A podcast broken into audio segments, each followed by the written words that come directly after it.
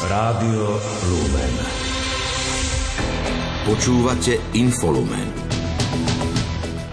Vo Vatikáne sa dnes ráno začala posledná rozlúčka s emeritným pápežom Benediktom XVI. Prezidentka vyznamenala osobnosti, ocenila aj zakladateľa RK Eugena Valoviča. Luis Inácio Lula da Silva zložil prísahu a oficiálne sa stal brazilským prezidentom. Aj toto sú témy, ktoré vám ponúkneme v dnešnom infolumene. Pri jeho počúvaní vás vítajú Pavol Horniák a Simona Gablíková.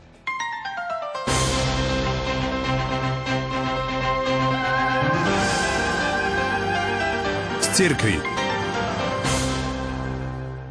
Vo Vatikáne sa dnes ráno začala posledná rozlúčka s emeritným pápežom Benediktom XVI. Jeho pozostatky sú vystavené v Bazilike svätého Petra, kam predchádzajú tisícky ľudí. Medzi prvými si ho uctili talianský prezident Sergio Mattarella a premiérka Georgia Meloniová. Možnosť rozlúčiť sa so zosnulým Benediktom XVI. bude mať verejnosť nasledujúce tri dni. Na emeritného pápeža si budú môcť spomenúť aj veriaci na Slovensku. Verejne tak môžu urobiť zapísaním sa do kondolenčnej knihy na apoštolskej nunciatúre v Bratislave. Za zosnulého emeritného pápeža bude dnes o 18. hodine v katedrále svätej Alžbety v Košiciach sláviť predseda konferencie biskupov Slovenska, košický arcibiskup metropolita Bernard Bober Svetu Omšu, ktorú vám prinesieme aj v priamom prenose v Rádiu Lumen. Bratislavský arcibiskup metropolita Stanislav Zvolenský bude za Benedikta XVI. slúžiť Svetu Omšu zajtra o 18. hodine v katedrále svätého Martina v Bratislave. Vatikán dnes zverejnil aj posledné slová Benedikta XVI. pred jeho smrťou, ktoré zachytila uprostred noci zdravotná sestra. Bolo to 31. decembra okolo 3. hodiny ráno, niekoľko hodín pred jeho smrťou. Tajomník emeritného pápeža biskup Georg Genswein povedal, že Benedikt XVI tenkým hlasom, ale jasne rozoznateľne povedal po taliansky Pane, milujem ťa. Vatikán zároveň zverejnil testament emeritného pápeža, v ktorom ďakuje v prvom rade Bohu za dar života.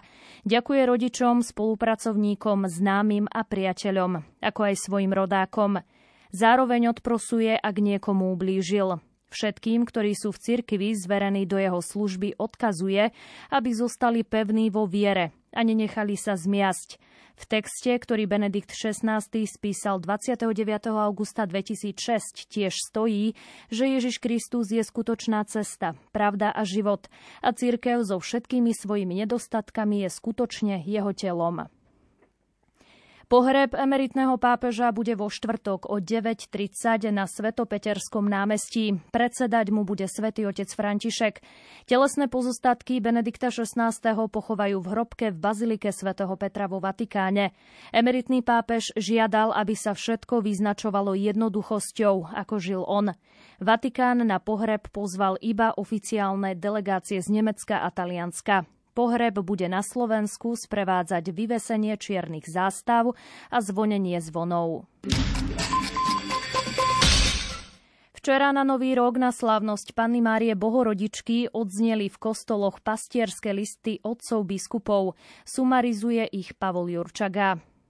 Diecézny administrátor spiskej diecézy Ján Kuboš sa prihovoril na tému Pokoj, ovocie zmierenia. Želám, aby sme podobne ako Bohorodička Panna Mária, kráľovná pokoja, urobili zo svojho života jednu nádhernú oslavu nášho Boha a svojim podielom prispeli k dobrým vzťahom medzi tými, ktorí žijú okolo nás, či už sú nám blízky či vzdialený. Sláva Bohu na výsostiach a na zemi pokoj ľuďom dobrej vôle. Banskobistrický diecézny biskup Marián Chovanec priblížil tému slávnosť Pany Márie Bohorodičky naše šťastie. Viera vo vtelenie Ježiša, nášho vykupiteľa, mimoriadne umocňuje všetky naše krásne priania, lebo nám pripomína najväčšie možné šťastie, väčšnú spásu. Prosme Pannu Máriu Bohorodičku, aby tak, ako sa stala na začiatku Ježišových diel,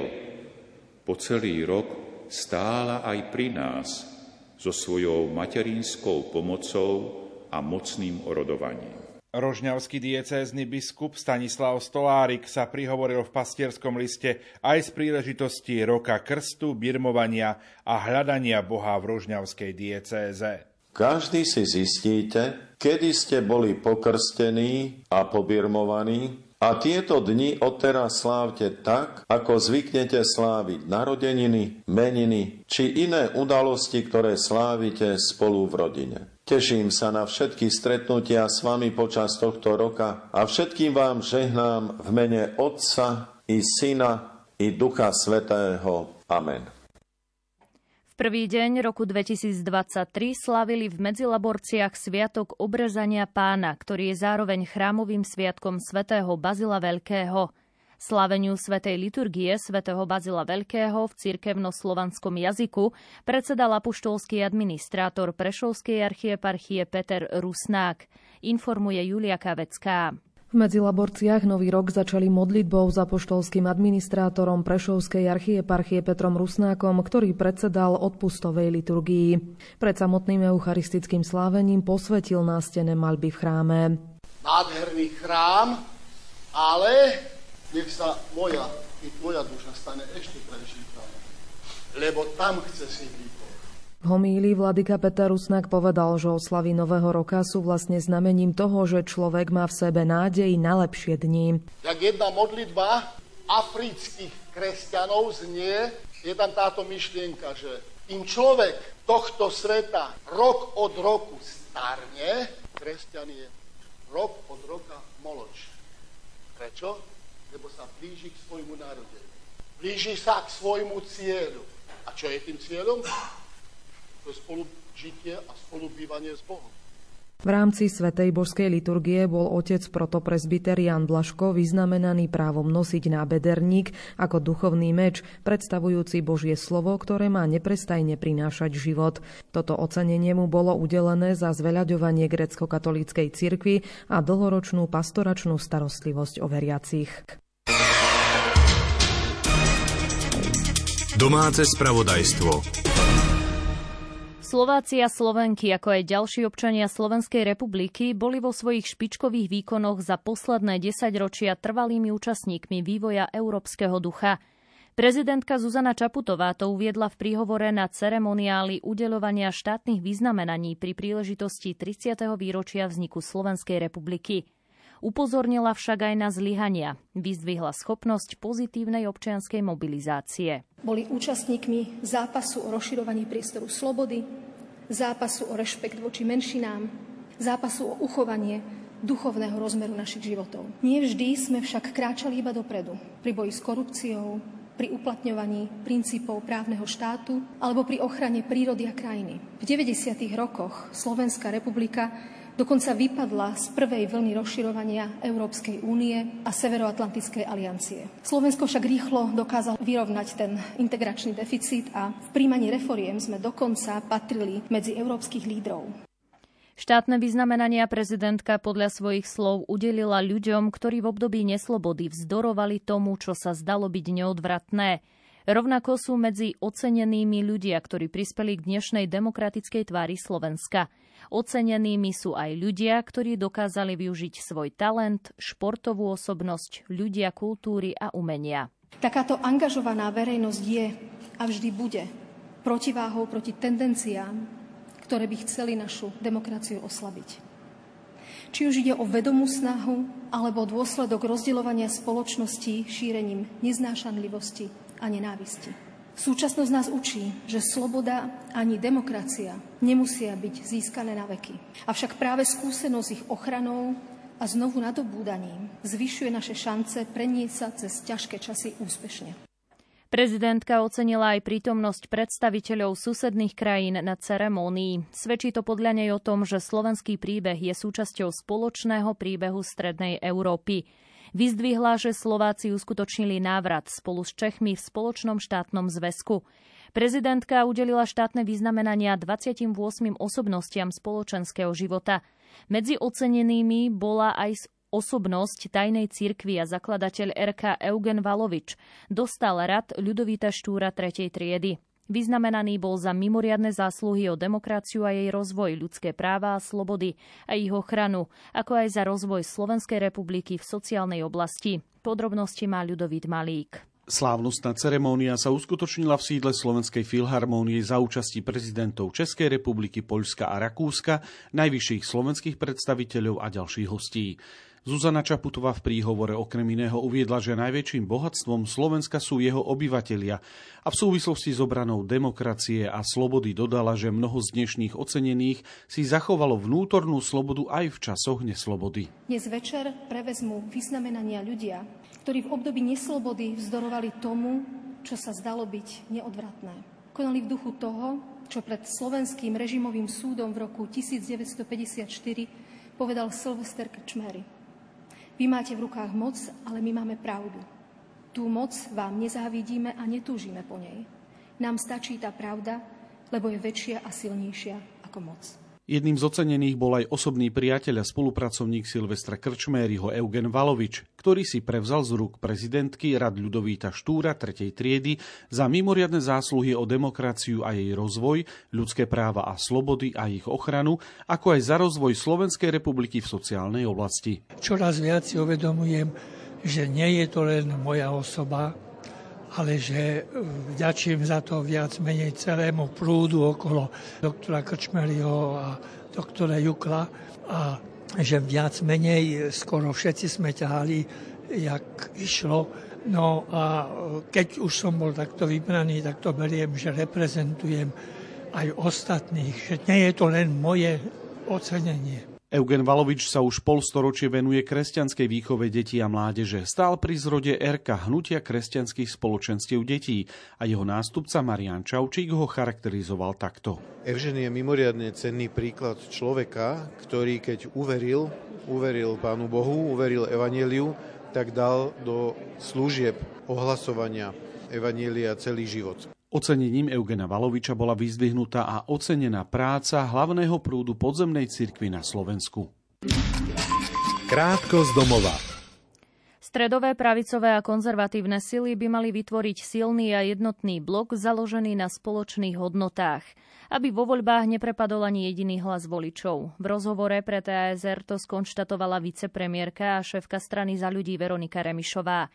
V takomto bloku vidí okrem za ľudí aj strany ako KDH či Oľano. Otázku svojho prestupu do inej strany označila za absurdnú. Prezidentka Zuzana Čaputová vrátila do Národnej rady na opätovné prerokovanie zákon o daní z osobitnej stavby, ktorým sa má zdaniť tranzitný plynovod spoločnosti Eustream sadzbou 6000 eur za kilometr. Prezidentka vetovala zákon o ochrane ovzdušia. Pri opätovnom prerokovaní legislatívy v Národnej rade navrhla aj zmeny. V odôvodnení svojho rozhodnutia poukázala na ústavné právo vlastniť majetok a na garanciu, že vyvlastnenie alebo nútené obmedzenie vlastníckého práva je možné iba v nevyhnutnej miere a vo verejnom záujme, a to na základe zákona a za primeranú náhradu. Národné centrum zdravotníckých informácií má od začiatku roka nové vedenie. Pozícia generálneho riaditeľa zmenou zriadovacej listiny zanikla a nahradila ju rada riaditeľov. Nový krízový manažment má identifikovať dôvody, pre ktoré meškajú kľúčové projekty ako registre, projekt Onko Assist, e-lab či e-objednávanie. Radu riaditeľov budú tvoriť tri osoby. Jej členmi sú Marek Macho a Barbara Mareková. Pozícia tretieho člena zatiaľ nie je obsadená. Rezort zdravotníctva zároveň do NCZI posiela kontrolu, ktorá sa zameria primárne na procesy v samotnej organizácii. V Lani sa na Slovensku podalo takmer 852 tisíc vakcín proti COVID-19. V roku 2021 to bolo skoro 6,5 milióna. Posilňujúcou dávkou je zaočkovaných viac ako 1,5 milióna ľudí. Z toho očkovanie vakcínov upravenou na variant Omikron podstúpilo takmer 48 500 osôb. Profesionálni vojaci budú mať vlastného ombudsmana, ktorý bude prešetrovať podozrenia z porušenia ich základných práv a slobôd.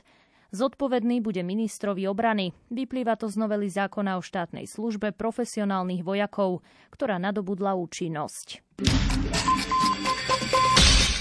Úrady verejného zdravotníctva čelia generačnej výmene. Dlhoroční pracovníci odchádzajú do dôchodku, zatiaľ čo mladí ľudia nemajú o prácu pre jej náročnosť až taký záujem.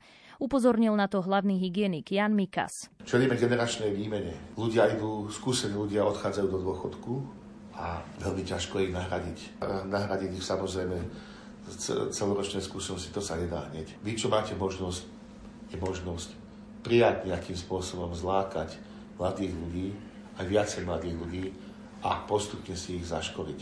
Odborníkom v tejto oblasti sa nestanete zo dňa na deň. Pracovníci vo verejnom zdravotníctve, rovnako ako aj ostatní špecialisti a zdravotníci potrebujú podľa hlavného hygienika motiváciu, napríklad aj lepšie technologické vybavenie na úradoch. Mikas tiež informoval, že v rámci Úradu verejného zdravotníctva a regionálnych úradov verejného zdravotníctva rozbiehajú prax pre študentov. Správy zo sveta.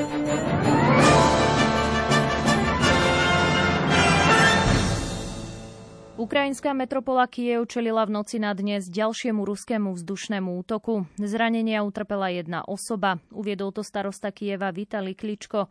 Kiev čelil ruskému vzdušnému útoku druhú noc po sebe. Počas silvestrovskej noci ukrajinská protivzdušná obrana zostrelila desiatky kamikadze dronov iránskej výroby a rakiet, ktorými Rusko zautočilo na Ukrajinu.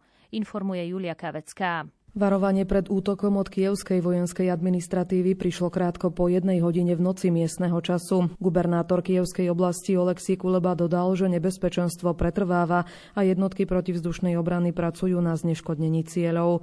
Starosta Kieva Vitali Kličko na sociálnej sieti napísal, že výbuchy zaznamenali v meskej časti ležiacej na severovýchode Kieva. Meste zazneli protiletecké sirény. Miestne úrady vyzvali obyvateľov, aby zostali v úkrytoch. Kievská vojenská administratíva informovala, že do 3. hodiny miestneho času zostrelila protivzdušná obrana nad Kievom 16 objektov. Gubernátor uviedol, že Rusi spustili niekoľko vln útokov kamikadze dronov iránskej výroby, ktoré cieľia na zariadenia kritickej infraštruktúry. Kličko uviedol, že na mestskú časť dopadli trosky z neškodneného dronu. Pri výbuchu utrpel zranenia 19-ročný muž, ktorý bol hospitalizovaný. Trosky zasiahli aj cestu a poškodili jednu budovu. Kličko tiež informoval, že Rus ruské útoky na Kiev počas Silvestra si vyžiadali už druhú obeď. Utrženým zraneniam podľahol dnes ráno 46-ročný muž. Celkovo tak podľa kievského starostu zahynuli pri silvestrovských ruských útokoch na metropolu dvaja ľudia. Zranenia utrpelo 20 osôb, z ktorých bolo 14 hospitalizovaných, zatiaľ čo zvyšných šiestich ošetrili na mieste. Brazilským prezidentom sa opäť stal ľavicový politik Luis Inácio Lula da Silva, ktorý zastával tento úrad už v rokoch 2003 až 2010. Vo funkcii ho včera nahradil kontroverzne vnímaného pravicového prezidenta Jaira Bolsonára. Ten doposiaľ neuznal svoju porážku v jesenných prezidentských voľbách a nezúčastnil sa ani na nedelňajšej inaugurácii. Lula 30. októbra tesne vyhral druhé kolo volieb so ziskom takmer 60 hlasov. Zatiaľ čo Bolsonára volilo 49% voličov. Pokračuje Lucia Pálešová. Nový brazilský prezident Luis Inácio Lula da Silva v inauguračnom príhovore prislúbil, že znovu vybuduje krajinu, zlepší postavenie chudobných Brazílčanov a príjme opatrenia na podporu rasovej a rodovej rovnosti. Ako svoj cieľ deklaroval aj úplné zastavenie odlesňovania Amazónie. Lula da Silva si včera na slavnostnom ceremoniáli v hlavnom meste Brazília prevzal tradičnú prezidentskú šerpu. Za normálnych okolností by mu ju udeľoval odchádzajúci prezident. Bolsonaro však už v piatok odcestoval z Brazílie do amerického štátu Florida, údajne preto, aby sa vyhol účasti na inaugurácii svojho politického rivala. Nový prezident zložil predpísanú prísahu na ceremónii pred sídlom Brazílskeho kongresu, ktorá sa začala minútou ticha za zosnulého legendárneho futbalistu Pelého a emeritného pápeža Benedikta XVI.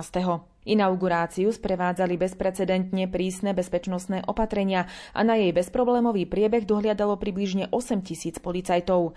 Stalo sa tak pre obavy z možných výtržností alebo násilností zo strany nespokojných Bolsonárových stúpencov, ktorí sa odmietajú zmieriť s nástupom nového prezidenta. Minulý týždeň zatkli jedného z nich, ktorý mal v úmysle odpáliť výbušniny umiestnené na cisternovom vozidle v blízkosti letiska pri hlavnom meste a vyvolať tak chaos. V nedeľu zadržali ďalšieho muža, ktorý sa chcel dostať na miesto konania inaugurácie s nožom a petardami. Krátko zo sveta. Ruské a ukrajinské ozbrojené sily zrejme už 5 dní bojujú o kontrolu nad diaľnicou P66, nachádzajúcou sa severne od ruskom okupovaného mesta Kremina v Luhanskej oblasti. Cestná komunikácia je kľúčovou zásobovacou trasou vedúcou z ruskej Belgorodskej oblasti do severnej časti ruského frontu v Donbase. Najväčšie banky v Chorvátsku informovali o úspešnom prechode na spoločnú európsku menu euro a dostupnosti všetkých bankových služieb pre klientov. Do konca februára 2023 je možné zamieňať chorvátske kuny za eurá aj v Národnej banke Slovenska. Výmena je bez poplatkov v dennom limite 8 tisíc kún na osobu a to v ústredí NBS v Bratislave a v expozitúre NBS v Košiciach. Maďarskí učitelia pokračujú v sérii vlaňajších protestov 6-dňovým pochodom z Miškovca do Budapešti. Cieľom pochodu je poukázať na nedostatky v oblasti vzdelávania a zorganizoval ho odborový zväz pedagógov v spolupráci s občianskými hnutiami Učil by som a Noár. Kanada zakázala väčšine cudzincov kupovať najbližšie dva roky v krajine domy. Zo zákazu sú vyňatí napríklad utečenci či cudzinci, ktorí majú v Kanade trvalý pobyt. Zákaz sa týka iba nehnuteľností na bývanie v mestách, nie tých na rekreačné účely. Vláda si od toho sľubuje zlepšenie prístupu k bývaniu pre bežných Kanaďanov. Južná Kórea a Spojené štáty diskutujú o spoločných jadrových cvičeniach v reakcii na rastúcu hrozbu Severnej Kórei. Uviedol to juhokorejský prezident Jung Sok-yeol potom, ako severokorejský vodca Kim Jong-un cez víkend vyzval na exponenciálne rozšírenie jadrového arzenálu svojej krajiny. Americký štát Kalifornia zasiahli počas víkendu rekordné dažde, pre ktoré ostali tisícky ľudí bez elektriny. Miestne úrady sa pre povodne pripravujú na možnú evakuáciu obyvateľov. Šport Rádia Lumen. Aj napriek nepriaznivým snehovým podmienkám a teplému počasiu sa v Osrbli od čtvrtka 5. januára do nedele 8. januára uskutoční štvrté kolo Ibu Cupu, čo je po svetovom pohári v biatlone druhá najvyššia súťaž v tomto športe. Slovenským organizátorom sa totiž podarilo zasnežiť 2,5 kilometrový okruh v tamojšom Národnom biatlonovom centre, pretože si ušetrili sneh z vlaňajšej sezóny. Výrazne im dopomohli aj nové rozvody zasnežovania, vďaka čomu mohli pokryť dostatkom snehu kľúčový 800-metrový úsek hovorí prezident Slovenského zväzu biatlonu Peter Vozár. Ak príde, prišla nejaká veľká burka, stá sa môže čokoľvek, môžu byť veľké mláky, môže byť voda. V každom prípade tá vrstva snehu e, je e, oveľa hrubšia e, ako len nejaké minimum, čiže miestami je to 30 cm, dokonca na štadióne, na štadióne až 40 cm vrstva snehu, takže malo by to vydržať a potom po 9. januári už, už hlásia dokonca aj mrazy a, a sneženie, takže ak by sme uskutočňovali náhodou aj ďalší Ibu Cup, tak pevne verím, že ten by bol dokonca ešte lepší snehový podmienkach ako, ako tento náš. Vo Srbli sa vo štvrtok uskutočnia preteky v superšprinte mužov a žien na 1,5 kilometrovom okruhu. V sobotu sú na programe klasické rýchlostné preteky mužov a žien a v nedeľu vyvrcholí štvrté kolo Ibu Cupu klasickými miešanými štafetami i miešanými štafetami dvojíc. Pre slovenskú biatlonistku Henrietu Horvátovú pôjde o prvý štart v aktuálnej sezóne v rámci medzinárodných súťaží vzhľadom na jej predchádzajúce zdravotné problémy. Horvátová si nedáva konkrétne ciele vo výsledkovej listine a podobne je na tom aj Julia Machiniaková, ktorá v Ibukape pravidelne boduje. Od začiatku tejto sezóny v porovnaní s minulým rokom sa mi preteká lepšie, cítim sa lepšie, vidím na sebe zlepšenie a keďže sú to preteky doma, tak o to viac sa teším. Vo Srbli je pripravená pre divákov fanzóna, do ktorej počas soboty a nedele zavíta aj trojnásobná olimpijská víťazka v biatlone Anastázia Kuzminová. Chýbať nebude ani pestrý kultúrno-hudobný program. Slovenský hokejový útočník Tomáš Tatar si v noci na dnes pripísal v NHL dve asistencie. New Jersey však podľahlo doma Caroline 4-5 po nájazdoch. Z víťazstva sa tešil brankár Jaroslav Halák, ktorého New York Rangers uspel na ľade Floridy 5-3. Hokejisti Chicaga prehrali štvrtý zápas v rade, San Jose ich porazilo 5-2. Slovenský hokejista Pavol Regenda sa pričinil gólom o víťazstvo San Diego na ľade týmu Henderson Silver Knights 3-0. V zápase AHL sa presadil v 48. minúte duelu, keď zvyšoval na 2-0 pre hostí a stal sa aj treťou hviezdou stretnutia. 23-ročný útočník Regenda dosiahol v 14 zápasoch 10 bodov a bodoval v štvrtom stretnutí po sebe. V predchádzajúcich dvoch strelil gól. V Brazílii sa začala veľkolepá rozlúčka s legendárnym futbalistom Pelém, ktorý zomrel minulý štvrtok vo veku 82 rokov. Rakvu s pozostatkami trojnásobného majstra sveta vystavili na štadióne klubu FC Santos, v ktorom Pelé prežil najúspešnejšie roky kariéry. Položili ju pod altán v stredovom kruhu štadióna Urbana Caldera vo štvrtí Villa Belmiro. Newcastle United predčasne stiahol Martina Dúbravku z hosťovania v Manchester United. Hoci má dosť brankárov, píše o tom newsletter Euroligy. Britské médiá preto špekulujú, že slovenský futbalový brankár je na predaj. V lete sa hovorilo hlavne o Lestri. Slovenský tenista Alex Molčan nepotvrdil pozíciu nasadenej peťky a na turnaji ATP v indickom meste Pune skončil už v prvom kole. Nad jeho sily bol Srb Laslo Diere, ktorý zvíťazil 6-2-6-4. Slovenský motocyklový pretekár Štefan Svitko obsadil v druhej etape Rally Dakar 26. miesto. Jeho krajan Juraj Varga skončil v kategórii štvorkoliek na 7. priečke. Jazdec stajne Slovna v Rally týmu bol o 21 minút pomalší než Američan Mason Klein na KTM. Varga stratil na Francúza Alexandra Žiruda 30 minút. Počasie Aké počasie bude v útorok, povie Peter Jurčovič. Zatiaľ nejaké ochladenie sa nečrtá, napriek tomu, že zajtra by mal prísť od západu studený front, čo normálne teda sa tešíme, že sa ochladí a podobne, ale teraz čiže naďalej veľká oblačnosť zamračené, naďalej aj tie hmly, ktoré sú, aj dnes je ich dosť na Slovensku, takže aj zajtra by to tak malo byť, ale zase nie všade bude zamračené, nie všade hmly, zase na niektorých miestach aj zmenšená oblačnosť, čo by zase mohlo znamenať, že aj niekde na horách by teploty mali byť nad 10 stupňov. No, ešte som mohol spomenúť skalnaté pleso, ktoré tiež zvykne mávať vysoké teploty, tak skalnaté pleso má v súčasnosti no necelých 10 stupňov a štrbské pleso 8. No, takže hovoriť o zime, asi teraz sa naozaj nedá. No a predpokladáme, že aj zajtra by to mohlo stále ešte takto pokračovať, zamračené hmlisto v nočných hodinách.